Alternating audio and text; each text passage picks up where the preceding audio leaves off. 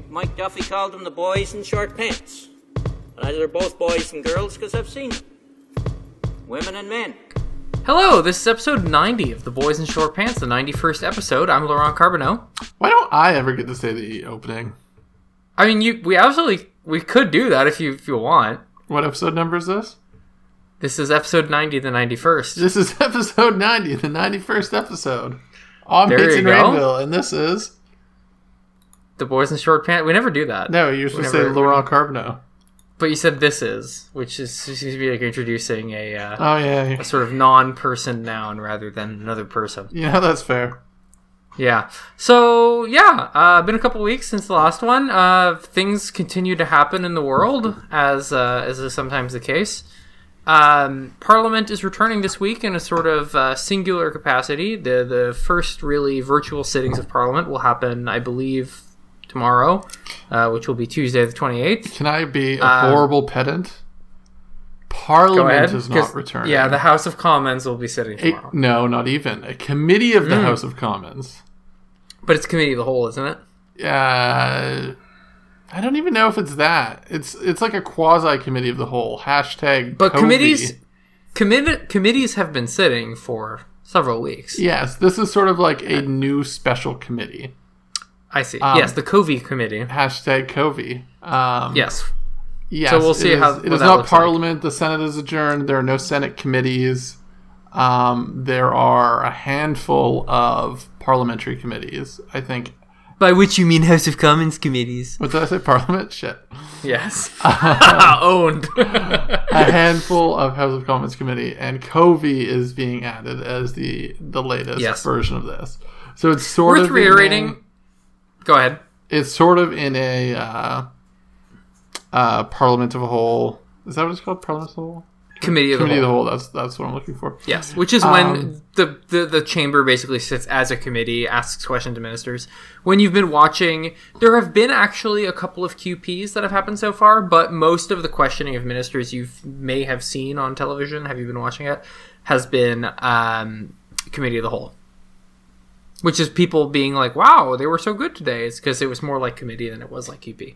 Yes. Also frankly uh, when you when you don't have the whole apparatus of like the the clapping and the the hooting and and hollering then it, it just really becomes it just really takes a lot of the sting out of opposition questions when they they deliver their zinger and then just like quietly sit back down I mean, yes, but like one. of- So this is the reason they have live studio audiences and canned applause in uh in sitcoms like one of the There's a reason. overriding reasons they're able to do that. I mean, they're able to do committee of the whole remotely, and one of the things that is nice about this um, is that it basically suspends a lot of the regular rules that would be awkward to do, and that frankly, um, Parliament isn't really prepared yet to do over teleconference.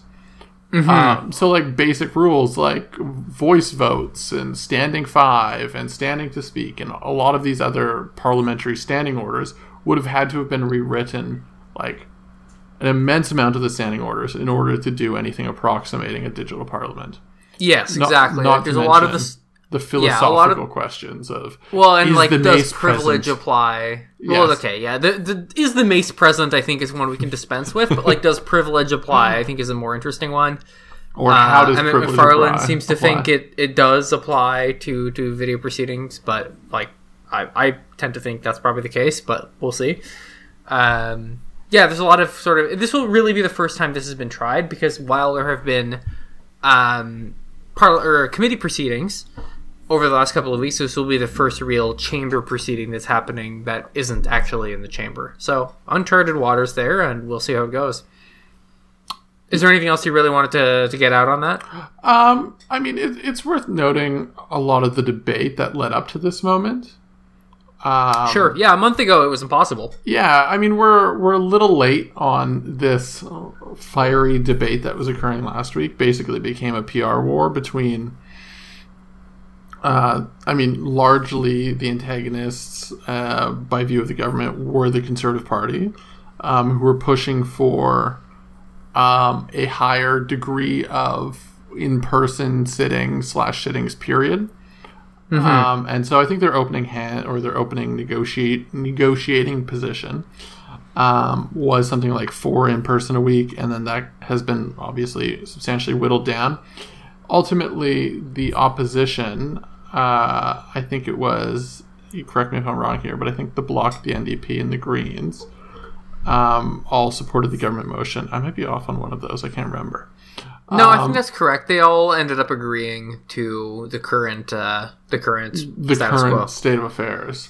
But Yeah. there was a lot of like dumb fear mongering around this. Like the prime minister himself led off one of his press conferences with like, Yes. on Monday, 338 MPs will fly in from all across the country and pack And was, the House of was Commons. yeah. And there was And like it was never going to happen, people. right? Yeah. I was like, th- like no one is all there on Monday, and then you had journalists being like, ah, but the conservatives might all storm the house and uh, force a confidence vote, and it's like, I mean, that's not procedurally be- possible, and also that's never going to happen. it- like just politically, right? Like just it- like we're going into an election in this crisis because the conservatives did some like one weird trick nonsense.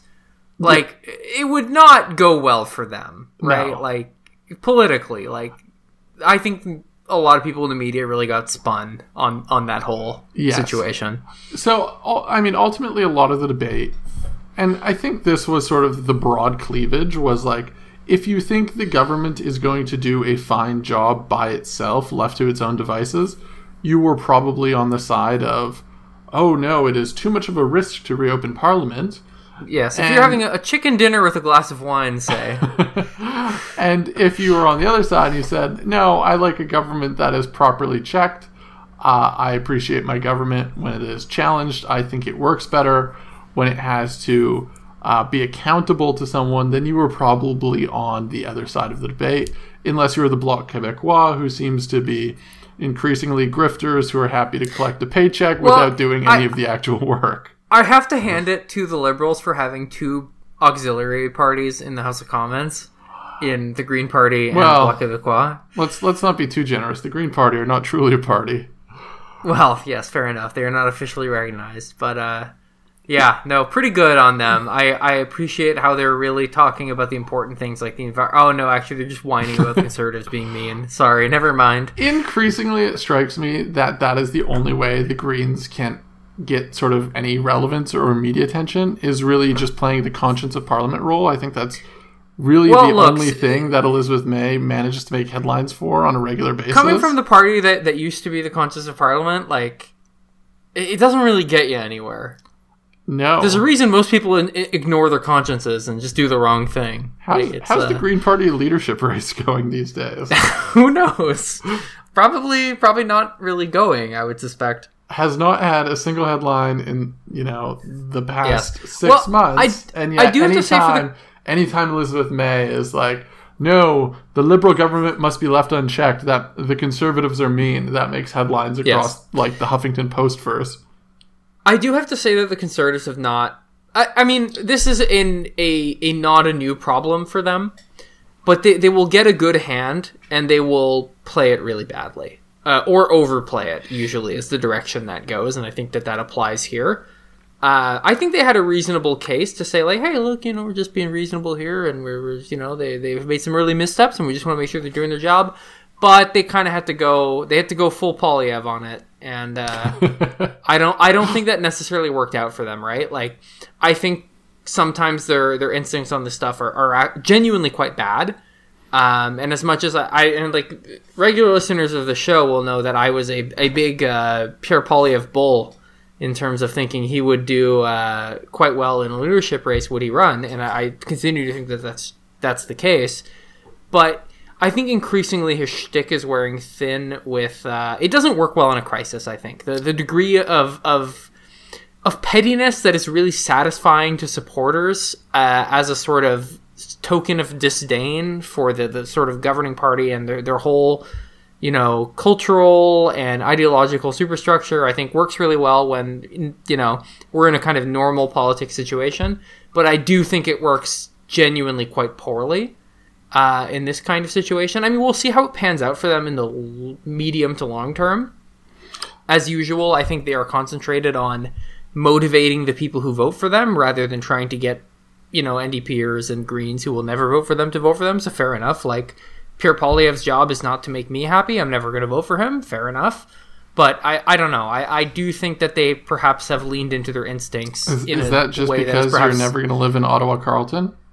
But Well, if I you mean, there did that, live in yes. Ottawa Carleton, you might vote I for him. probably wouldn't vote for him there either. Sadly. But, No, uh, I mean, li- I mean, listen. The Conservative Party is naturally in a bit of an awkward spot here. Like, let let's not forget who the leader of the party is presently. sure. is Yeah. So Andrew lame duck. Yeah. Um, very much the definition of a lame duck. Some comparisons have been made to Rona Ambrose and sort of are comparing and contrasting, but very distinctly different situation. There is a there is a difference between an interim leader and a lame duck leader, right? And Yes. once again, coming from the NDP, it's like when we had two years of Tom Mulcair. It was very difficult because he had no real reason to try and do a good job because he was going out the door anyway, right? Like and and going out the door in a way that was fairly acrimonious, and he clearly wasn't the best sport about it. Let's say. Yeah, and if not, if I'm not mistaken, we had a situation at the time about exactly this topic, comparing and contrasting Andrew Scheer's state of affairs with um, Tom Mulcair's, or uh, the Tom Mulcair experience of the NDP, and to a large extent, I was an advocate of yes, time to find a different interim leader, um, for this exact reason. Yeah. That a lame duck leader is substantially worse than a uh, than an than an elected interim leader, but. That's Yeah, not- well, I mean, the not the interim leader has an gone. incentive to do a good job. A lame duck doesn't, right? Like they, they, they just don't in the same way. Yeah, it's uh, yeah, yeah. Particularly if you're leaving under a cloud, which I think in both Mulcair and Scheer's cases is the case. Yes, for different, admittedly for very Yeah, different very reasons, different reasons, but, like still a cloud. yes, but Yeah. here we are. There you are. I actually do have to say, uh, I I genuinely think the NDP has played the last couple of weeks really well. Like, which is you know, is nice. it's nice to be able to say that. Uh, I think like a lot of the stuff on making the CERB more generous and all that has been fairly effective, and they've actually gotten credit, which is also not something that happens every day. So I'm scoffing at this a little bit. Um, fair enough. I mean, listen. Everyone, I mean, let- everyone bearing in mind that about the benefits the government has been rolling out. Every single stakeholder imaginable has put up their hand and Yes. said, "The we need you to amend it. We need you to amend it." And it seems like the government has been reasonably responsive. And like I get parties trying to claim claim wins out of that, but I'm not linking those. I mean, a lot of people will. The NDP certainly will. I'm not linking a ton of that. I would say directly there- to the work. I think a lot of it is to stakeholders, right? It's people calling up the Department of Finance and and ISED and saying, like, "Hey, this doesn't work for us at all." Yes. But at the same time, like, it does help that this they hear this from the opposition too, uh, especially in the limited accountability sessions that we've had so far, uh, have been kind of dominated by these issues. So. Yeah, they are hearing from stakeholders, but they're also hearing it from voters and they're hearing it from political parties. And it's not to give anyone full credit for, for getting the government to change its mind on things, but I think it's a it's an example of you know opposition having an impact on policy writing on the ground in a way that doesn't happen pretty often. Yeah, I mean, it seems like virtually everyone is on the same same song sheet here. Mm-hmm. In terms of, I mean, every party engages with stakeholders, and the stakeholders engage with uh, ministers' offices, their departments, parliamentary committees, etc. And if you tune into any one of these things, basically what you hear is the same. You hear various stakeholders talking to uh, legislators, policymakers, politicians, saying this support doesn't work for me because of X reason.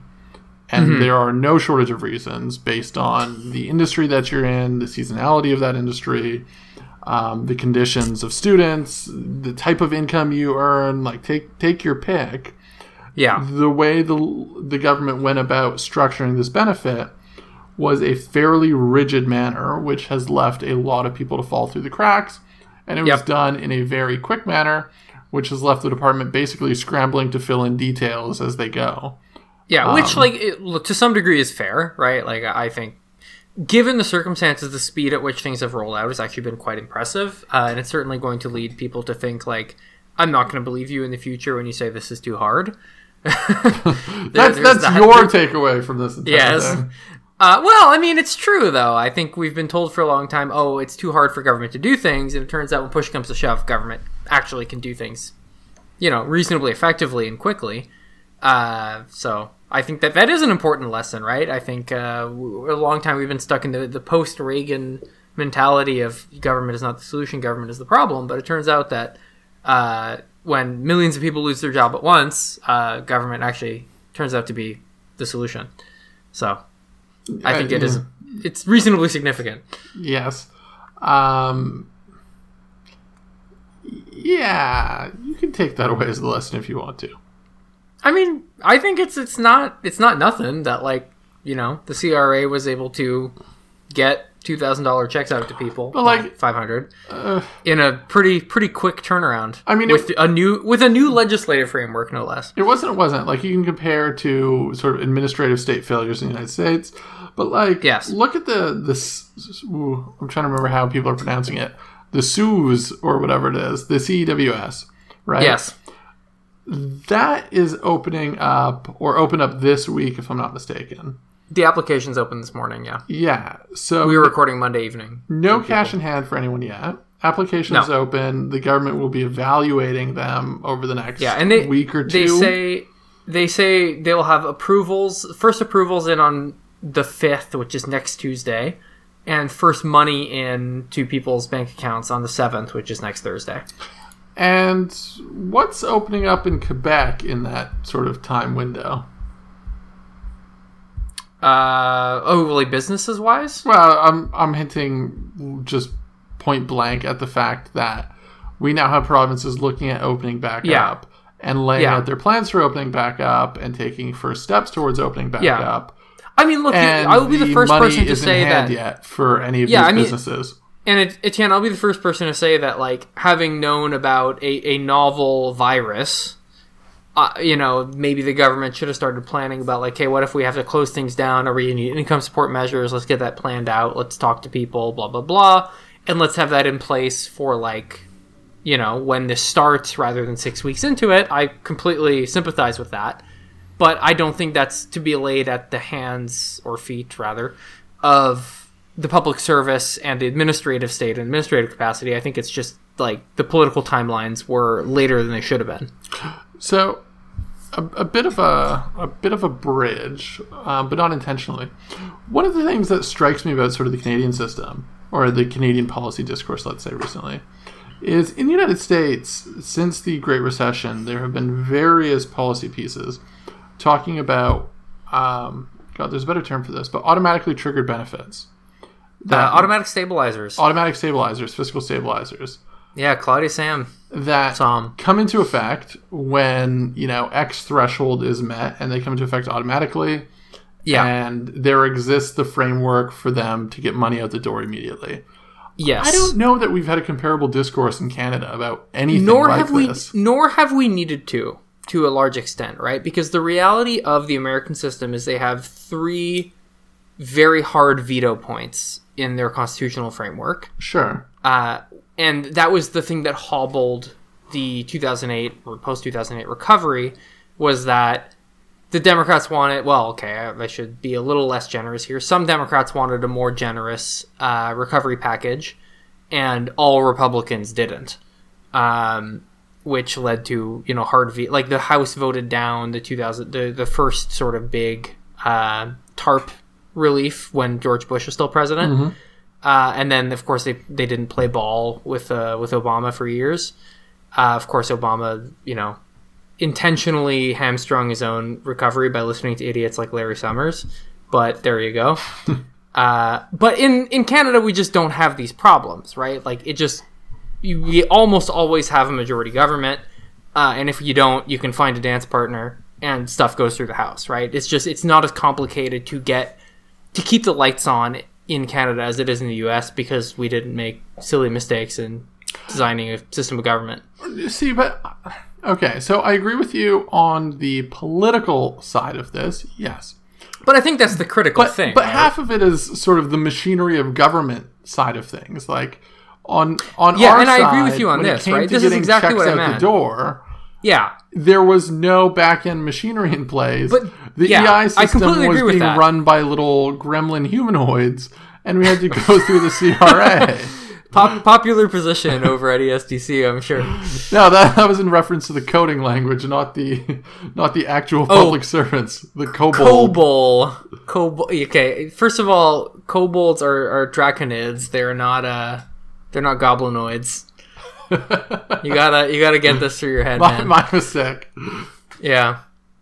Um. No, but I, I agree with you, right? Like like I said earlier, like I think, you know, in an ideal world, you start looking at a, a novel coronavirus in China, you think, okay, realistically, let's think about like what happens if this comes to Canada in any big way. Okay, we're gonna need income support because we're gonna have to close things down. What does that look like? Let's get the blueprints out the door, and then we can kind of like get things ready to go before this actually becomes a big problem. I I, I said that not five minutes ago.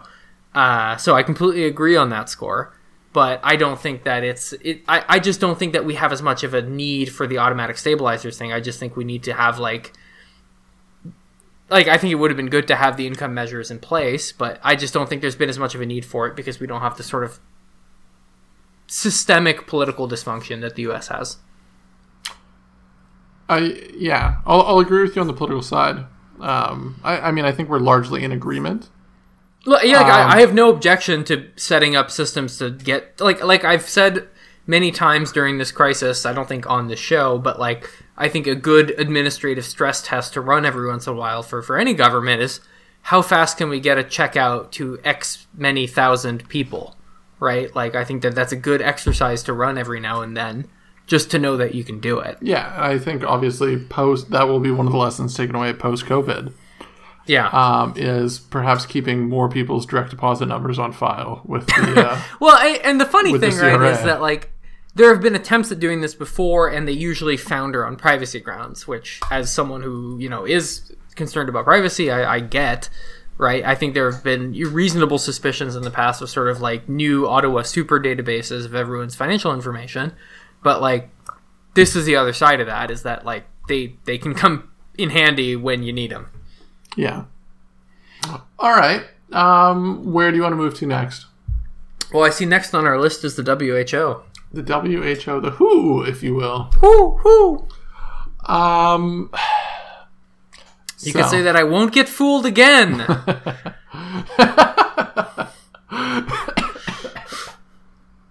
Sorry, I'm dying over here now. yeah, evidently. all, all that peasant labor in the fields is just destroying you. very, serfdom is very bad for your health. So I mean, the WHO, the WHO. Where where to begin? Um, my biggest takeaway. So, let, let's as a starting point, let's acknowledge the broader ongoing conversation in which our The bat in conversation the room, if you will. plays uh, should should recognize. Um, there are obviously various conspiracy theories floating with the WHO. The defund the WHO, let's cut funding, et cetera, et cetera, et cetera. Um, my none of my criticisms of the WHO go remotely that far. I think uh, it is a good organization to have. It fills a gap in the international, um, let's say, international system in terms of health uh, information that is can be invaluable in cases of pandemics, um, in including COVID. All of that being said, I think the disconnect for me is where um, the Canadian government interfaces with the WHO and what is taken away from those exchanges. I was. Do you want to elaborate on that? Yeah, okay, yeah, go ahead. I'm- you were no, elaborating. that's you sort of left a pregnant pause. Very good. It. Carry on. No, I was just breathing. Um, I struggle to so watching the federal government and uh, by extension, uh, well, not by extension, the Public Health Agency of Canada, and how often they are they defer to WHO guidance, right? The WHO says this. The WHO says masks aren't good. The WHO has said and that is sort of the end of the conversation. Mm-hmm. It, it strikes me how much more often that happens with the WHO in particular than any other sort of international organization. Like Sure. the Department of Global Affairs does not name drop the United Nations like 15 to 20 times a press conference as reasons they can't do things. if you let like- them, they would. Let's be real. That's No, but I- I- I- I- yes. I genuinely think that that's a real factor, though, right? Because I think we recognize with international affairs, like politicians recognize that, like, okay, there's room for politics here, right? Like that that these are essentially political decisions that are being made at a political level, and the, the you know the Krats may have their opinions, and they do, but you know you, you were elected. I think on public health, there's not as much of a um, self confidence on the part of politicians. I think for largely good reasons, uh, but they're much more inclined to defer to their expert public servants who say that, hey, this is kind of usually the gold standard. And this is what we usually do. And in a crisis, when you know people are, are dying of a, as to heretofore, unfor, you know, unseen uh, novel virus, you say, yeah, okay, well, you know what, guys, y- you know what you're doing. Uh, go ahead.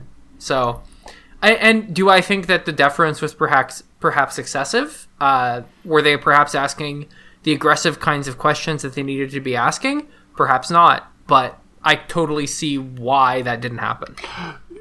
like there is a long conversation to be had one day about you know the Chinese influence in the WHO, et cetera, et cetera, et cetera. Fundamentally, all of these international organizations have more or less the same weaknesses. Yes. They are creatures of um, many countries, yeah, and, I mean, they like, are people have- independent of none of them, and they rely Yes. on all of them for their funding and for their information Yes. and for And I- cooperation and, for guidance and for And I think on the the Chinese influence on the WHO thing is like, God, imagine if institutions like the IMF or the World Bank were totally beholden to the U.S. and imposed policy preferences at odds with the evidence on countries that were, you know, going to be destroyed by them. Yeah, that'd be a real tragic scenario. Good thing that's never happened. I'm not sure that's the point to take away from this. I, I think it's you know just be skeptical of imperial powers, whatever they, whatever sort of mask they end up wearing. I just, yeah. Let's veering away from the imperial powers and back to the Canadian example at hand. Uh, I think just it always strikes me when I sort of think back over the past two months and how virtually nothing was done public facing in Canada until March 9th. was that the day, the Thursday that yeah, Justin Trudeau's really. wife was March announced have 12th, I suppose. Yes. Um, literally nothing was done. No, like, we- we went- we all went to work that or week. alert the Canadian public. Like, Yeah. We all went to work that week being like, huh, yeah, okay, this is a work week. And then we went home that weekend being like, yeah, I guess we're not going to leave the house for the next while here. Yeah. Yeah. it was kind of kind of crazy how quickly that sort of reality took shape. Yeah, and and the entire buildup was the Canadian administrative state leaning on the WHO's guidance, and you Yes. know the WHO did do th- some things right, um, by all means. Like they declared it a pandemic and an international Yeah. health emergency and all these other things. Um, but in Canada, it just never amounted to actually doing anything for whatever reason. Yeah, and I think like there was an article today about how the WHO said something about uh, immunities and how that they um, there's no evidence that like they, they there are immunities from antibodies from having COVID nineteen before, and I think people were like, oh, okay, what they're saying is that there's no like super rigorously tested whatever that says this, and it's like yes, but I that's true and fair, whatever. But like, I think the standard should have been a bit lower on evidence, right? Like throughout this crisis, when, for instance, we said like, oh, there's no proof that there's asymptomatic transmission. It's like, well, okay, there may not be like gold standard peer Yes. reviewed, blah blah blah, but it's like. With the case of a novel virus that is quickly spreading, maybe you act as if the worst were true One hundred percent. Like it just seems like you probably want to be more aggressive than the evidence at least in early stages when you don't know much rather than oh well we don't have gold standard proof that this is the case so you don't like don't take these precautions. Like the mask thing i think is like really the most concrete uh, representation of this is that like oh well it doesn't actually protect you. It's like well it protects you from spreading it which actually brings down the rate of transmission but they were so married to this line for so long that like yeah like that was probably in the end counterproductive. And if they you know and people say oh they did this because they didn't want people to like start hoarding and jeopardizing supply like okay i'm kind of sympathetic to that. But at the same time it's like is it the public health agency's job to tell people well-intentioned falsehoods right? I don't think it is. I think it's the government's job to say like look like here's the situation like yes it couldn't prevent spread but at the same time like we need these for healthcare workers like please be responsible i don't know i just think that the the public health agency put itself into a bit of an awkward position with this and other things I mean, one hundred percent. The and there are numerous examples of this. Um, the two you've cited there are really good because we had Canadian public health officials testifying before a House of Commons committee saying that asymptomatic spread wasn't a thing, basically. Um, and it very clearly had been. I mean, it had been reported. But you're right. Like the gold standard. Uh, this of science, big S science, takes a long time and is not conducive to responding to um, emerging threats emerging threats in a short window. We were never going to have the Lancet peer reviewed study that was going to tip people over and say, yes, Yeah. now masks are endorsed by the WHO, PHAC, etc., right? So, yeah, and I think to be to be fair, like I think public health agencies sticking to the science is not a bad thing, but I think the political side of the government needs to be thinking hard about like, okay, but like asking the right questions about like, okay, so you say that this isn't proven, but like, would it be best to act prudently, right? Yes. Like, I think those questions maybe didn't get asked. I, yeah, and fundamentally, this is the other side of it. I think, like, this government loves to say evidence based policy, evidence based decision making, you know, et cetera, et cetera, et cetera. So, as soon as this started to happen, as soon as the pandemic, they said, you know, we are only following the um, advice of public health officials. It's all public health officials' recommendations. Public health officials that. Public health officials that. And it's really a way of shirking responsibility for decision making. That even during a pandemic, especially during a pandemic, all decision making is political.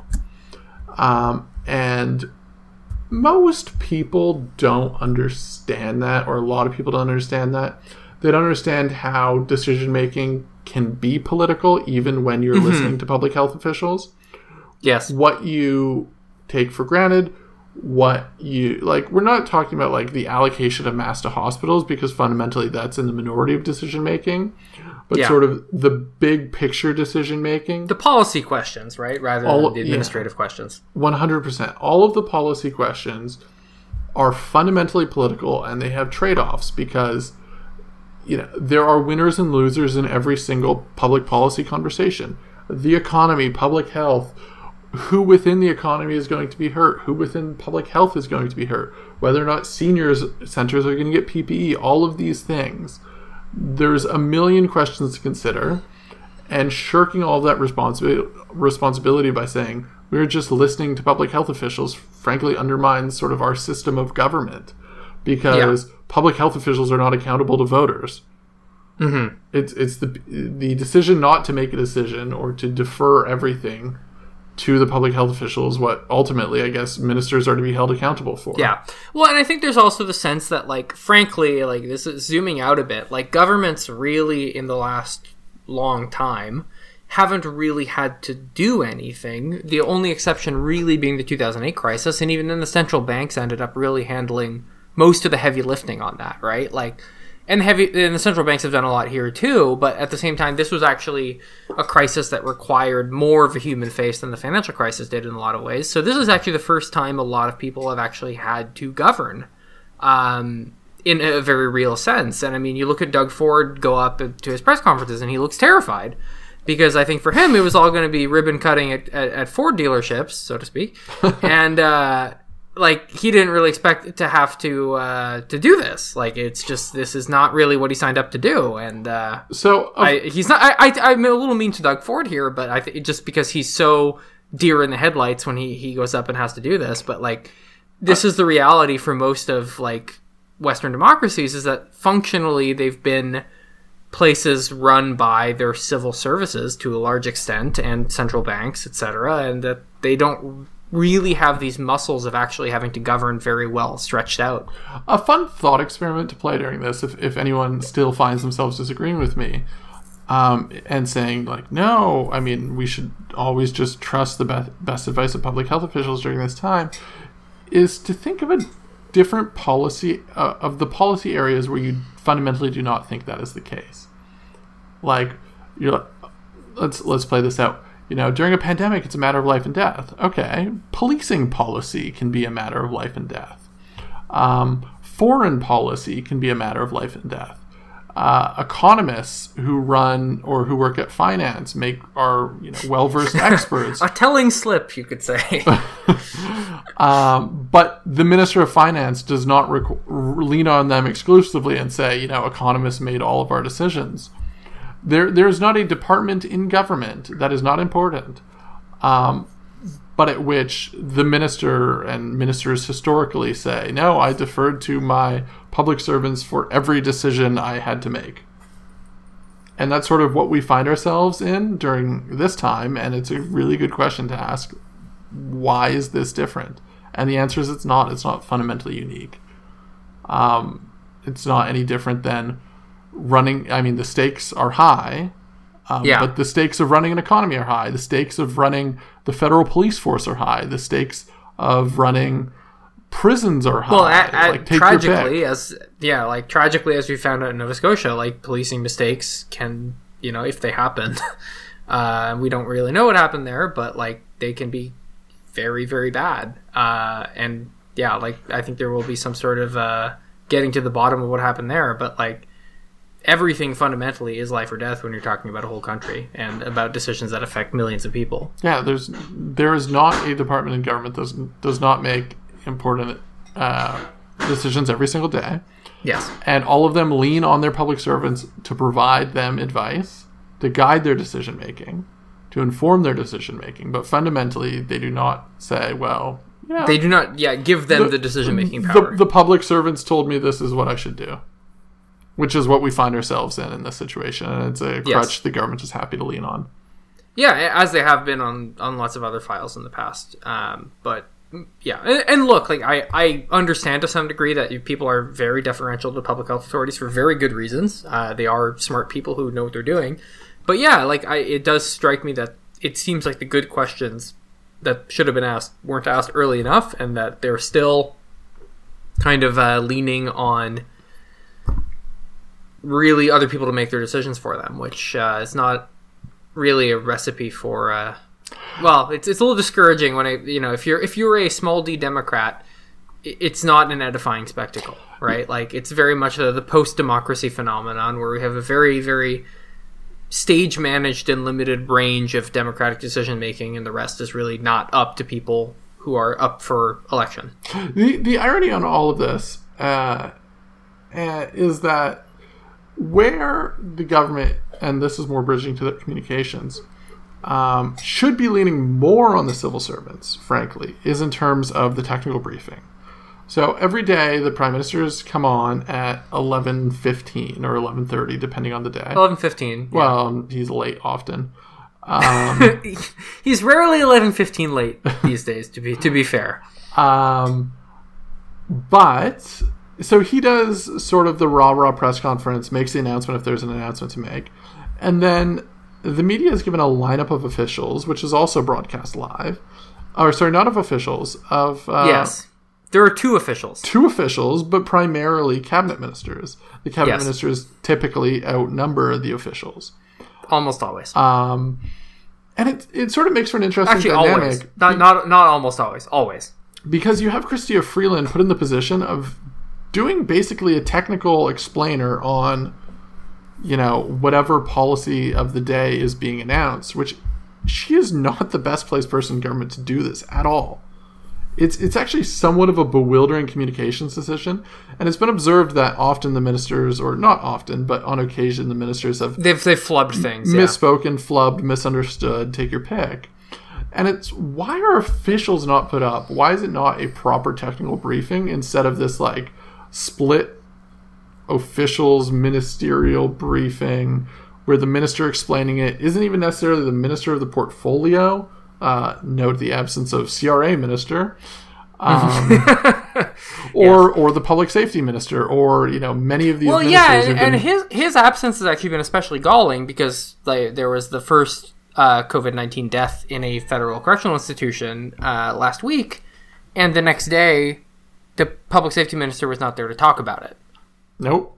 So you which have is incredible. you and, and of course, as I Chrystia alluded to, there was uh, yeah, fielding questions for the public safety portfolio as well as for CRA and all of these and it's just like why why not just put up the associate deputy minister for XYZ who, who or you can go even lower go to the DG level I don't care um, people who are closer to these files are able to explain them more concisely than the political level because we've already had the political briefing 15 minutes ago yeah. Briefing, such as it is, it's yeah, like the, or the the PM's presentation and Q&A yes, I think that that's that's probably a more more accurate way to put it. Um, yeah. So, do you want to talk about the uh, the next item on the agenda here? so this one's just sort of This is a Twitter beef, really more than anything. posthumously hilarious. Um, because in the, I, I know this was one thing that you, um, early on in this entire thing, gravitated towards was the rent issue, right? Um, Yes. What about rent? How are people expected to pay rent? The first of the month was at that point coming up, April 1st. How are people going to pay rent? And if you tweet And we've got May first coming up in a couple days, for that matter. we do. And if you tweet anything about this, um, there was no shortage of people who jump on you and say, ha ha ha, ah ha ha ha ha. Guess what? That is provincial jurisdiction. It's like, okay, thank you very much. It, it is very, very Yu-Gi-Oh trap card kind of. One hundred uh, percent. The people mentality. who skimmed the constitutional jurisdiction section um, love to flaunt it in the face of people. Yeah. um, as if they are revealing the world's deepest, darkest, hidden information. Aha! Uh, you, you, you can't challenge this. It is provincial jurisdiction. Um, where fundamentally the reality in, in life is a lot hazier than that. Like the government did not develop the number of dollars that they were going to give people without a consideration of rent and other bills in mind. The federal government Mm-hmm. does not just consider federally regulated industries when it considers what Yes. supports. It's like, well, their, their telecom bill Yeah. and uh, credit card fees are going to be about uh, this much, so we'll give them $300 a month, and that should about be it. Yeah. Groceries are not my fucking problem. the the reality in Canada is that the provincial governments don't actually have that much fiscal capacity, and we're No, and, they have dog shit fiscal capacity. and we're seeing that Newfoundland went bankrupt like a month ago, and just no one fucking noticed. and we're seeing that That's not out. even that's not even a joke. And so the federal government was giving people money basically to pay rent. Um, but I think a lot of people would say it wasn't enough money. Um, and then, meanwhile, an army of stakeholders for representing basically every business in Canada said, What about our fixed costs? What about our commercial rent? And the federal government said, Okay, you're right. Let's do some supports. And their initial support included a uh, a loan with a non not non refundable, but with a, a grant portion, an eligible yeah, grant 10 portion. 10,000 of the 40,000 was forgivable. Which, in the uh, for- Canada forgivable. emergency business account, yes. which of course the CEBA, uh, which of course you know likely they'd intended a lot of that to be used for rent, but it turns out that wasn't enough either. And No, so indeed. in negotiation with the province, negotiation with the province here, it should be noted, is very liberal, or is a very uh, lenient use of the term negotiation. I mean, Ottawa is holding the hammer here for the first time in a couple generations. Not only that, Ottawa basically offered to pick up the tab for most of rent. Yeah. Like it's fifty Yes, percent yeah. Ottawa, twenty five percent provincial. Is that am I right? Is that the bargain that was struck? I am actually, um, my memory's a little hazy on this. It may be that they are split evenly, like 37.5, 37.5, and then the landowner picks up the 25.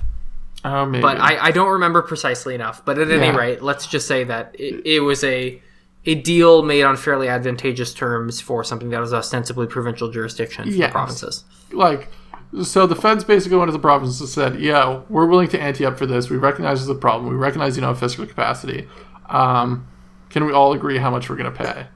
And basically, all the provinces said, "Hell's yeah." And then a deal was struck and announced and is coming into effect. And it's like, Yes. oh, the feds had a substantial role in coordinating a a whole of government, uh, federal, But provincial, territorial this isn't even the best part, though. to this isn't even the best part in because a the- the provincial part- jurisdiction. My my. the best part is then you say like, okay, but you, you tell the same the same people, okay, but they just did this, and then they're like, yes, but that was negotiated, and it's like you like what? The, yeah, of course it fucking was. and and there was literally I literally saw a tweet from a press gallery journalist that was uh, someone talking about like okay now do uh, tenant rent. And it was like Yeah. that's jurisdiction of the provinces. Like are you fucking like yeah, but so is this motherfucker. what what are you talking about? Like yeah, it's just the federal government can go hand in hand to any province say would you like us to pay for an area of provincial jurisdiction? And the province Yes. will say yes. Can we co-brand the announcement with you? And the federal Yeah. government will say yes. yeah. done like absolutely Yeah, done pre- and, pretty good deal for the provinces. and no one is going to complain like it's just it's absolutely ludicrous like healthcare ostensibly an area of provincial jurisdiction but the federal government picks up the tab on you know a huge amount of it Yes, yes. it's just bewildering smaller th- smaller in fact than the the amount they had agreed to front uh, when the thing was negotiated. you're talking about the complaint of what was it 50 and now to 30 I mean, that's a reasonably significant complaint. yes but healthcare has inflated dramatically in terms of what it costs and has become Yes. you know it's no longer bandages and alcohol Yeah. to slap on a wound enough. it's mri machines um, and precision medicine um, so all, all of that is to say and don't, don't get me wrong this is not to forgive every ndp platform ever who has largely dabbled only in provincial jurisdiction Federal leadership, baby. Woo! where, where at, at times it seems they're running more of a provincial party than a federal party. Um, and I understand why they do that because provincial issues are actually much more compelling and um, of importance to individual Canadians than federal issues often are. Um, but at the end of the day, there's a lot of room for the federal government to play in areas of provincial jurisdiction, particularly when they're asking, who do I make this check out to? Yes, and uh, well, even then, actually, they often have trouble because the provinces, in, in good times, will say like, actually, y- you can't give me less than what you're giving to anybody else. Uh, which, like, fair enough. Like, as a negotiating position, I, I get it. Uh, but it certainly leads to a lot of things foundering. Uh, but right now, the the government is the one that prints the currency, so they have a lot more fiscal capacity than everyone. And uh, yeah, like they just uh, they're the ones holding the hammer, and they've got a lot more leverage than they've ever had uh, in anybody that I can think of's lifetime. So they should make use of it. Is my position. Yeah, when you when you look across, um, I'm I'm going to guess a little bit here, but I, I've been following provincial and federal announcements fairly closely. Um, and when you look at the amount the provinces are spending to respond to coronavirus, it is not remotely as much. Um, No, like it- I, I haven't no, seen yeah, this it's- it's graph in any definitive yes. way, but I would say it is not remotely as much as the federal government is spending. The federal government is at like ten percent of GDP, Yeah. and the coronavirus packages in various provinces are somewhere in the magnitude of Ontario's was like five five billion. five, maybe f- as high as 15 in Ontario. Um, but in some provinces, they're like a billion or two dollars. Like they're not they're not a tremendous amount yet, and that is in part because the federal government is stepping up and paying the tab for a lot of these things. Yeah, as they should be, right? Because they have the capacity and the provinces don't. It makes total sense. But yeah, it's just the reality of what that means for federal provincial relations and fiscal federalism. I think is uh, going to be a live discussion. Agreed. Um, so we've, I mean, we sort of alluded to it earlier. Um, the we've seen a number of uh, back to business, let's call them plans, um, from the provinces. Um, Ontario announced theirs today. Uh, Dougie had a press conference at 1.30. Um, Quebec announced theirs today as well, I believe, shortly before. Yep. Saskatchewan did theirs last week, and New Brunswick did theirs last week as well. So we have four provinces coming to the table with reopening plans that all constitute between one and three different phases. Do you know what all those provinces have? Or sorry, one and three, uh, three and five different phases. What I meant to say. Go ahead. I've lived in all of them. Boom, got them. Have you?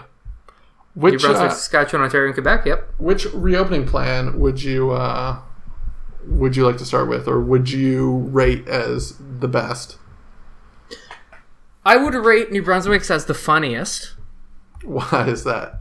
because the the two bubble, the two family bubble rule has prompted. Uh, uh, basically, a, a small civil war in New Brunswick as people try to figure out exactly what that means. I mean, its its definition is pretty clear. You get to hang out with one other family exclusively. Ah, but the definition of family here, I think, is, is where people are getting tripped up. But it's like people at your address that you would consider to be self isolating with to begin with. You know, Etienne, I don't really disagree with you. I, I think it's not that hard to figure out, but it seems to be quite a topic of live discussion. So so that I just call him how I see him, man. so the New Brunswick plan, if I'm not mistaken, has I think four phases, um, which are color coded from red to. I don't know if they ever said what the third one is. Red to something to orange. No, red to orange to something to green. Maybe yellow. Maybe yellow is the color I'm missing. That that that would make sense. Yes, that would sort of that would sort of follow. to purple actually um, was their phased reopening it, the initial stages of it were centered around one this sort of two family bubble as you as you described as well as getting people outdoors was sort of the other key component of it um, saskatchewan had the first one that was unveiled it's not- Yes. it's also the one i'm the least familiar with um, Quebec's made headlines today for including reopening elementary schools like next week. yeah, which yeah, Was it? It was early mid May. I can't remember if it was the first week or the second week of May. Um, which Quebec being one of the hardest hit provinces. Well, it's so largely because Quebec as a province, yes, is hit hard, but the reality is that like the vast majority of that is Montreal.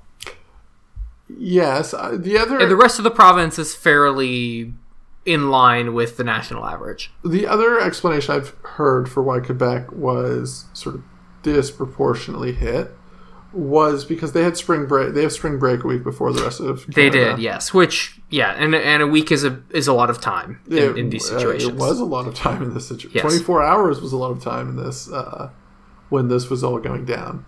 Um, but the fact that people had traveled all out of the province and were all returning from, you know, Florida, everywhere, probably a lot of Florida, um, Yes, there there was quite a bit of that. led to a lot of people importing cases to the province. Yeah, Um, but notable, Legault is sitting at like 99.999% approval rate. yeah, nor- like uh, North Korean level, though. I suppose who knows what that means right now. Has anyone seen Legault lately? Has he has he been confirmed? Yeah, he, his train has been spotted.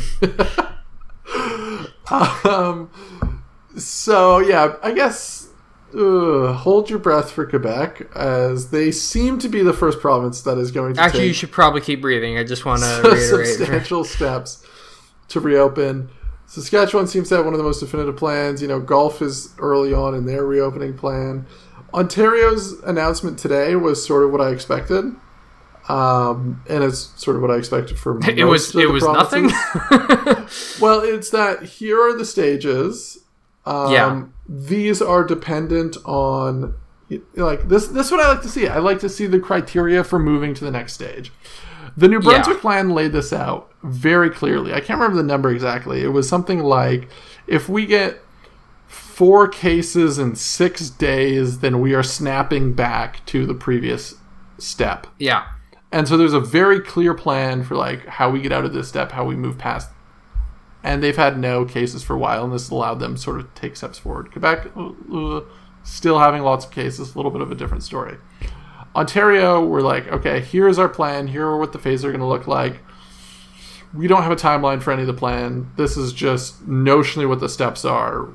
We'll get there when we get there, and when we get to that step, we're going to take our sweet time and uh, make sure that everything is safe before we move on, which is you know good.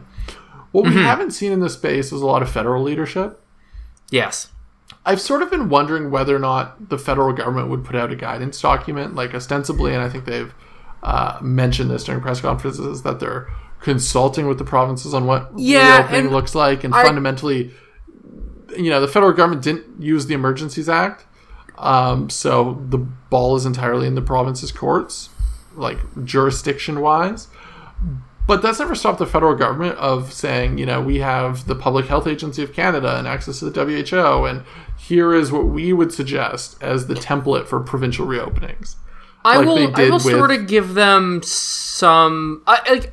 I think putting out a hypothetical national sort of set of guidelines, which really wouldn't impact anybody except for the average Canadian who is not like a real person in a real sense, if you know what I mean. Like Sure. The two uh, then provinces would be asked, why aren't you following the federal guideline? Well, the federal guideline doesn't actually apply to real people. It's just sort of a statistical average. And then it'd be like, well, so what was the point of do- like it would just confuse people. So I sort of see that like I kind of get why they, they didn't go that direction. It, it makes sense to me, but I, I, I, I, somewhat, think they should have been a little clearer about that a little earlier on. But I somewhat at that point, it's disagree. quibbling. like let me use the example of the essential uh, businesses right all the provinces Sure. wrote up i mean not all the provinces not all of them did do delineated or yeah delineated lists of essential businesses but like Mm-hmm. once most of the provinces had done theirs and were shut down the federal government came out, came out with their list of essential businesses and it was like and this was guidance for the provinces and it was like guys you, you absolutely you missed the boat on this like absolutely mangled it and like Yeah. Not a bad thing to have this because you know there are areas like say Ottawa where interprovincial or you have an interprovincial population that travels fluidly between the two of them. So if you close down one thing in one you trigger a migration to the other province in order to get you know be it beer or whatever from Canadian Tire. Um so I think there's room here, and a lot of the expertise in Canada is within the federal government space. Yes, and I th- but I and think that that's benefit to providing. coordinating amongst all the provinces. And Yeah. right now we're seeing a patchwork of all the provinces coming up with a three-step plan, a two-step plan, a one-step plan, a five-step plan, a four-step plan, and it's like, uh, you know, some consistency would be good. The Saskatchewan plan puts childcare way at the bottom of things, and that's Yeah. going to make huge issues. Like they're just, it is such a patchwork, and I think it's going Yeah. to be Well, and look, I hear. I think this. not, not to say this these is where can't do the steps by themselves, but just Yeah. having consistency across the plans. Fundamentally, like at the end of the day, this is like a one size fits all thing, right? Like Yes, there but should essential be a businesses- best way to open up a province for business again. essential businesses, I think, clearly have been an area where provincial politics have played a very big role. Right, like I think that that's no question. Like the, the role of residential construction in Ontario, where of course Ontario real estate, big part driving part of the industry, in sort of various you know resource dependent provinces or, or provinces with big resource economies, uh, like pipeline construction, etc., has continued. Like that's like, was that probably the best decision for the purpose of social distancing? Like, probably not. But they happen anyway because the province thought we can't actually afford to let that stop for whatever reason. So I think there was probably a lot of political pressure on the federal government not to put out an ideal list, and probably the same thing happened with on on this side, on the reopening side, because provinces are going to have to you know, well, are going to, don't necessarily have to, but they, they're going to play some form of politics with reopening, uh, in how whatever form that looks like. So I pers- like this is me theorizing, but I suspect that the federal government was probably leaned on quite heavily to not put out uh, guidance in in a public format Uh, very, very possible. because it create it creates awkwardness for the provinces, right? As Oh, I does. outlined earlier, with like why does your guidance differ from what the, the federal government says? That that's what you'd be looking at everywhere, and it would be awkward for all of them for various reasons. Yeah, and I mean, perhaps that's why I'm an advocate of it, is because I don't mind in this. you want to case. create you want to create problems for them. I don't mind in this case them imposing some awkwardness and sort of it doesn't have to be as prescriptive as the provincial plans, but sort of you know putting out a consistent set of metrics that one should achieve that provinces should be looking for in order to say mission accomplished in these areas. Um, because having you know a dozen different gu- uh, guidelines, I think, causes its own type of confusion. But Sure, no, I, I don't disagree, but like you have to think seeing like a state here, right? Is that you're thinking from the perspective of the authorities that are dealing with this, they're going to want what's simplest for them, uh, uh, not which, necessarily of what's best for their citizens. Which, of course, is to yeah, which of course is to have your own plan and to not have to, to control the narrative, etc. not have to answer to anyone else. But to a certain extent, that's already happening because if you watch any of the provincial pressers, basically the premiers are getting grilled on why is this different than Saskatchewan's plan? Why Yeah. doesn't Manitoba have their plan out yet when Saskatchewan has their plan out? When is the Manitoba plan going to come out? Because the Saskatchewan one was out last week. Like, yeah, it, it still Yeah, happens. but why would why would they want more problems? right? Like it's it's a simple calculation for them. So there you go. Anyways, there's there's both sides of that. Do it both sides, the, the, the driving force of, of human civilization. do we do we want to call it there for uh, for the for the day? Yeah, we can call it there. Um, That's an hour. It is an hour. Um, let me just know one thing that's going on that perhaps you know is is close to home for me, or yeah, once once upon a time was home for me. Um, man, Fort McMurray is getting absolutely devastated by flooding right now. Um, maybe I missed it, but I know a lot of provinces were on flood watch this year. Uh, Ottawa was on flood watch for a little bit. I mean, Manitoba spring, was. the annual unforeseen spring flooding, as our as our friend Paul Wilson has called it in the past.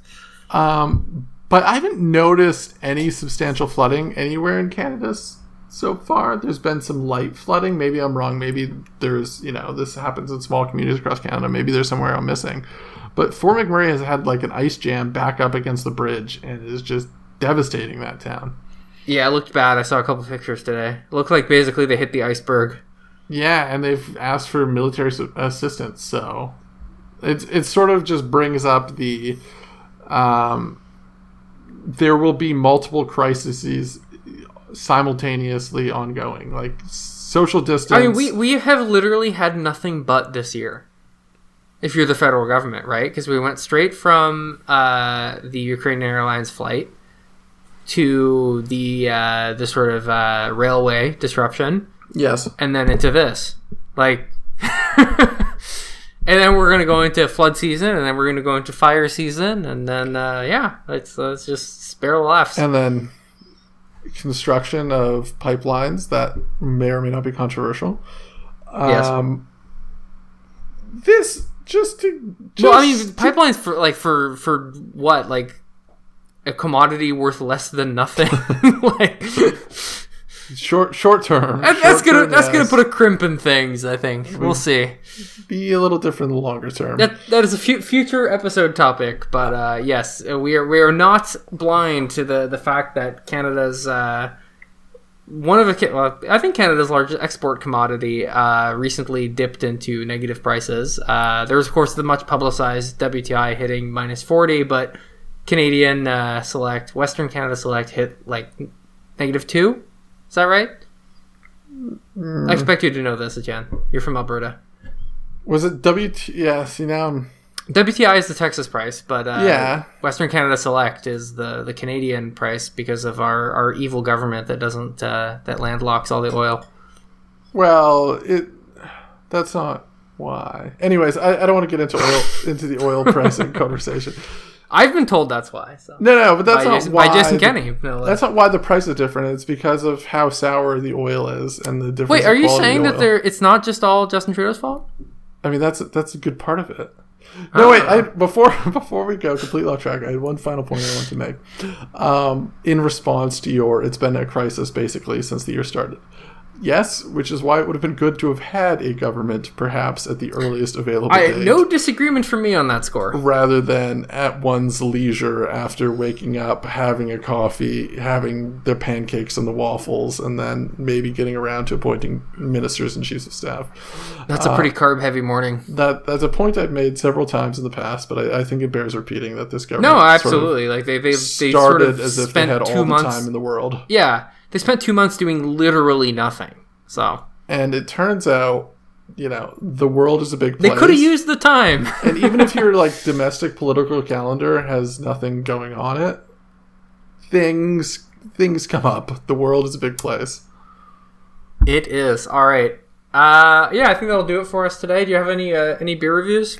Uh, I just finished my last Fayston Maple, um, which you've had before. It is an imperial I have. stout, uh, maple imperial stout from Lawson's Finest Liquids, uh, who are a Vermont-based brewery, um, just outside of Stowe in Waitsfield. And they're a phenomenal brewery, and they have a, just a gorgeous location in sort of the Yeah, it's a really nice brewery. They're not really that close to Stowe, are they? They're more they're closer to Burlington. No, they're it's about equidistant actually. I, I think it's closer Yeah, to that's about than true. Burlington. Yeah, you have to turn off towards Warren, I believe, and then it's a little before that. maybe. That's neither here nor there, though. Gorgeous ski lodge esque location, great tour. Yeah, really nice. fantastic beer. Um, their sip of sunshine, of course, is perhaps their most famous beer. Very good as well. Very, very good. I got I got some very good uh, wet hop beers from them last time we were there. yes, you are a wet hop boy, aren't you? When it's the season, you know, you got to get them. Just you wait. My hop uh, rhizomes should be here any any day now. Lovely. Uh, I had a um, a beer from uh, Matron from Prince Edward County. Which one, Jackie? Uh, no, I actually forget what it's called. It's called Muff. It is a dark Ah. lager. yes. And it's actually really good. Uh, dark lagers I find often can be just like they sort of take the worst of like your world's Budweisers and your world's Guinnesses and put them together, and it's like the worst parts of both and not very enjoyable. Uh, but this was actually really good, very malty and toasty, uh, without being too too full bodied, which is uh, kind of nice sometimes.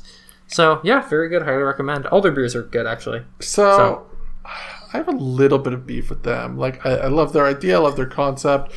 They're a little bit about breaking out of sort of the constant iteration of craft brewing and sort of more doing staples. Um, so they actually don't have that interesting of a beer list, and it doesn't. No, they don't. They, ha- change they have their much. their janky IPA, which is very good. Uh, they have the Yesayer lager, which is also quite good. It's a lager. I mean, it's a little pricey for a lager, but if you like a, a good crispy boy now and then, uh, you know, it's a nice little treat. I, I do not. Then, uh, I think the yeah, this one is quite good as well. No, I agree that it's not the most path breaking uh, brewery in all the land, but I do like their stuff, and it's it's quite good and satisfying. no, So. that that wasn't my beef though. My beef was Oh, okay. Carry on. the two times I've stopped in there, they haven't had their janky, which arguably is their flagship beer, available. Yes, that is too bad. And it's like if you're gonna do four beers, like Have them in stock. yeah, keep all four Yeah. in stock regularly. F- Like, fair fair play. Yeah, can't can't really disagree with that. Any hoozle. That that'll do it. Anyway, thanks thanks everyone for listening. Uh, we will be back next time with uh, more exciting content. Um, I don't know what else to say, but thanks for listening again, and good night. That's it. That's all.